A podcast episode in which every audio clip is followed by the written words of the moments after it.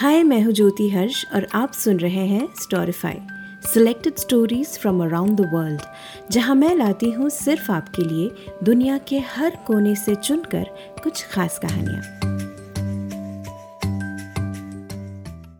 दोस्तों, आज भी आपके लिए मैं हमारे देश से ही एक और कहानी लेकर आई हूँ, राजा विक्रमादित्य के सिंहासन की कहानी।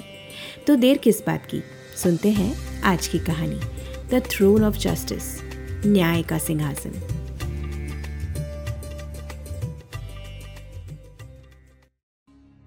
कई वर्षों पहले की बात है। भारत में एक महान और न्याय प्रिय राजा हुआ करता था, राजा विक्रमादित्य। उसकी मृत्यु के बाद उसका आलीशान महल और संगे मरमर का शहर सब ढह गया और लोग उसके सारे किस्से भूल गए। उन्हें याद रहा तो बस उसका नाम राजा विक्रमादित्य। और ये कि वो एक महान नेक दिल और बहुत ही बुद्धिमान राजा था। एक दिन कुछ बच्चे, ग्वाले, अपनी गाय चराते हुए हरी घास के एक टीले पर आ पहुँचे। वो टीला बिल्कुल उसी जगह था जहाँ राजा विक्रमादित्य का महल सालों पहले ढह गया था। जब तक उन ग्वालों की गाय वहीं आसपास चर रही थी, वो लड़के वहीं खेलने लगे। उनमें से एक लड़का उस टीले की सबसे ऊँची चोटी पर जा बैठा और उसने कहा मैं न्यायाधीश बनता हूँ। अब सभी अपने अपने झगड़े लेकर मेरे पास आ सकते हैं। मैं तुम सबके साथ न्याय करूँगा। ये कहकर वो टीले पर बैठ गया। बाकी के लड़के कुछ दूरी पर भागे और झगड़ों की मनगढ़ंत कहानियाँ बनाने लगे। कुछ देर बाद खेल खेल में वो उस लड़के के पास अपने झगड़े लेकर आने लगे और वो लड़का उन्हें इंसाफ दिलाने लगा। लेकिन सबसे अजीब बात ये थी कि उसका वो न्याय सिर्फ़ एक खेल नहीं था। उसके फैसलों के पीछे बहुत ही गहरा ज्ञान था। इतना गहरा कि भले ही मुकदमों का एक खेल चल रहा था, लेकिन उन सभी लड़कों को अपने उस इंसाफ सुनाने वाले साथी में एक अद्भुत परिवर्तन साफ़ दिखाई दे रहा था। ये बस कोई खेल नहीं, ये तो सचमुच का न्यायाधीश है। वो लड़के आपस में एक दूसरे से कहने लगे। उन लड़कों ने घर जाकर ये बात अपने अपने माता पिता को भी बताई। धीरे धीरे वो बात हर तरफ़ फैल गई और फिर पूरा गाँव उस लड़के के पास अपने मसले लेकर आने लगा। वो लड़का उस टीले पर बैठकर सबको न्याय दिलाता, सभी के साथ इंसाफ करता। सबको ये यकीन होने लगा कि उस लड़के का फैसला उचित था, निष्पक्ष था, बिल्कुल सही था। अब उस गाँव के पास ही एक बड़ा सा राज्य था और उस राज्य का राजा बहुत ही महान और शक्तिशाली था। उस राजा के कानों तक इस लड़के की टीले पर बैठकर न्याय करने वाली बात पहुँची। वो राजा हंस दिया। अरे, वो लड़का जाने अनजाने राजा विक्रमादित्य के सिंहासन पर बैठा है। इसीलिए वो अचानक से इतना ज्ञानी बन बैठा है। बस फिर क्या था? वो राजा मन ही मन अपने लिए राजा विक्रमादित्य के सिंहासन की ख्वाहिश करने लगा। उसने अपने आदमियों को उनके औजारों के साथ उस टीले पर भेजा। उसके आदमियों ने उस टीले पर खुदाई करना शुरू कर दिया और कुछ ही देर में खोदते खोदते उन आदमियों ने वहाँ से खोद निकाला राजा विक्रमादित्य का राज सिंहासन काले संगे मरमर से बना राज सिंहासन बत्तीस गरुड़ों की पीठ पर विराजमान राजा विक्रमादित्य का शानदार राज सिंहासन वो आदमी उस सिंहासन को उस राजा के महल में ले गए। राज्य में चारों ओर खुशियाँ भर गईं। और राजा के सिंहासन पर बैठने का दिन निश्चित किया गया। उस दिन पूरे राज्य में जोरों शोरों से तैयारियाँ हुई। राजा अपने दरबार में अपनी सबसे सुंदर पोशाक पहने, सोने के आभूषणों में सच के आया था। दरबार में सेवक मोर पंखों से राजा को पंखा कर रहे थे। दरबार में मौजूद सारे दरबारी अपने राजा पर फूलों की वर्षा कर रहे थे। राजा अपनी आन और शान से आगे बढ़ता हुआ राजा विक्रमादित्य के उस सिंहासन के पास आ पहुँचा। उसे आँखें भरकर देखने लगा। सिंहासन को अपने पीठ पर उठाए उन बत्तीस गरुड़ों की कलाकृति को देखने लगा। उसका सीना गर्व और खुशी से भर गया। वो जैसे ही सिंहासन पर बैठने लगा, सिंहासन का भार संभाल रहे गरुड़ों में से एक गरुड़ अचानक जीवित होकर उसके सामने आ गया। रुक जाओ गरुड़ ने उस राजा से कहा, राजा संगे मरमर के गरुड़ को ऐसे जीवित होते देखकर चौंक गया था। उसके कदम वहीं रुक गए। सिंहासन पर बैठने से पहले मेरे एक सवाल का सच सच जवाब दो। क्या कभी तुमने किसी और का राज्य छीनना चाहा है?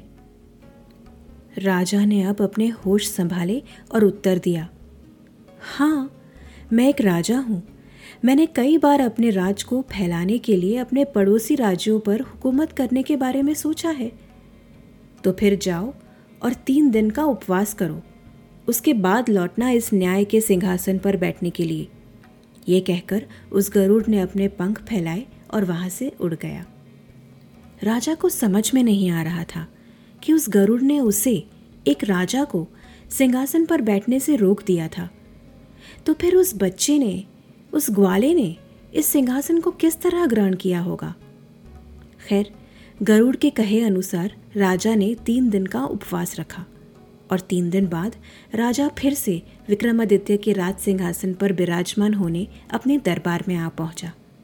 वो बैठने ही लगा था कि सिंहासन का एक और गरुड़ जीवित हो उठा और उसने राजा को एक और बार रोक दिया।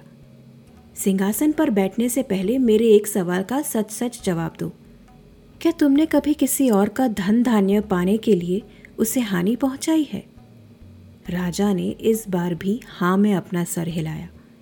हाँ कई बार, राजा ने कहा।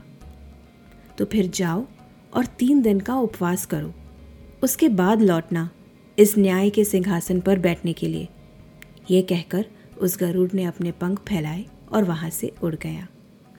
इसी तरह जब भी राजा उस सिंहासन पर बैठने जाता हर बार एक एक करके उस सिंहासन के गरुड़ जीवित हो उठते। राजा को उसके जीवन में किए कोई ना कोई बुरे कर्म के बारे में पूछते और उसे सिंहासन पर बैठने से रोक देते। राजा अब बहुत ही दुखी और परेशान हो चला था। उसने कई दिनों का उपवास भी कर लिया था। राजा विक्रमादित्य के उस सिंहासन का अब सिर्फ़ एक ही गरुड़ बचा था।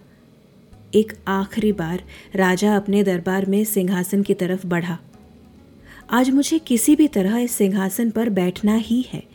राजा ने मन ही मन सोचा, रुको, ये कहते हुए वो आखिरी गरुड़ भी जीवित हो उठा। सिंहासन पर बैठने से पहले मेरे एक सवाल का सच सच जवाब दो। क्या तुम्हारा मन एक बच्चे के मन की तरह निर्दोष, कोमल, मासूम और पवित्र है? राजा ने अपने मन में कुछ देर के लिए झांका तो पाया कि उसका मन एक बच्चे के मन की तरह पवित्र और पावन नहीं है। मैं इस सिंहासन पर बैठने के काबिल ही नहीं हूँ। ये कहते हुए उसकी आँखों से आँसू छलकने लगे। उस आखिरी गरुड़ ने राजा के मन की उस गुत्थी को भी सुलझा दिया था। उस रहस्य से पर्दा हटा दिया था कि कैसे एक ग्वाला उस सिंहासन पर बैठ पाया, न्याय कर पाया। लेकिन वो एक राजा होकर भी उस सिंहासन को छू भी नहीं पाया। क्योंकि सही न्याय कर पाना सिर्फ़ उसी के बस की बात है, जिसके पास एक बच्चे के मन जैसा मन हो, जिसके मन में कोई बैर ना हो, जिसके मन में पहले से ही कोई धारणा ना हो, जिसका मन पवित्र और पावन हो। हम भी कई बार कुछ ऐसा ही करते हैं ना? हमारे प्री कंसीव नोशंस हमारी धारणाओं की वजह से हम दूसरों को यूँ चुटकी में जज करने लगते हैं। ये ऐसा है, वो वैसा है। कभी अपने मन में झांका है? क्या हम खुद मासूम हैं? निर्दोष हैं? क्या हम में कोई खामियाँ नहीं? और अगर खामियाँ हैं तो फिर क्या हमें जज की उस कुर्सी पर बैठने का अधिकार है? अगली बार किसी को जज करने से पहले शायद इस कहानी की ये बात याद आ जाए। तो ये थी आज की कहानी द थ्रोन ऑफ़ जस्टिस न्याय का सिंहासन। आपको ये कहानी कैसी लगी कमेंट सेक्शन में ज़रूर लिखिएगा। आप मुझे अपने विचार ईमेल भी कर सकते हैं। My email I D is Storify the podcast at gmail dot com और आप जल्दी से ये एपिसोड अपने दोस्तों के साथ शेयर कर दीजिए। और हाँ इस पॉडकास्ट को रेट करना मत भूलिएगा। हम फिर मिलेंगे अगले हफ़्ते, हमारे देश से ही एक और कहानी के साथ। Until then take care stay blessed and may you be storified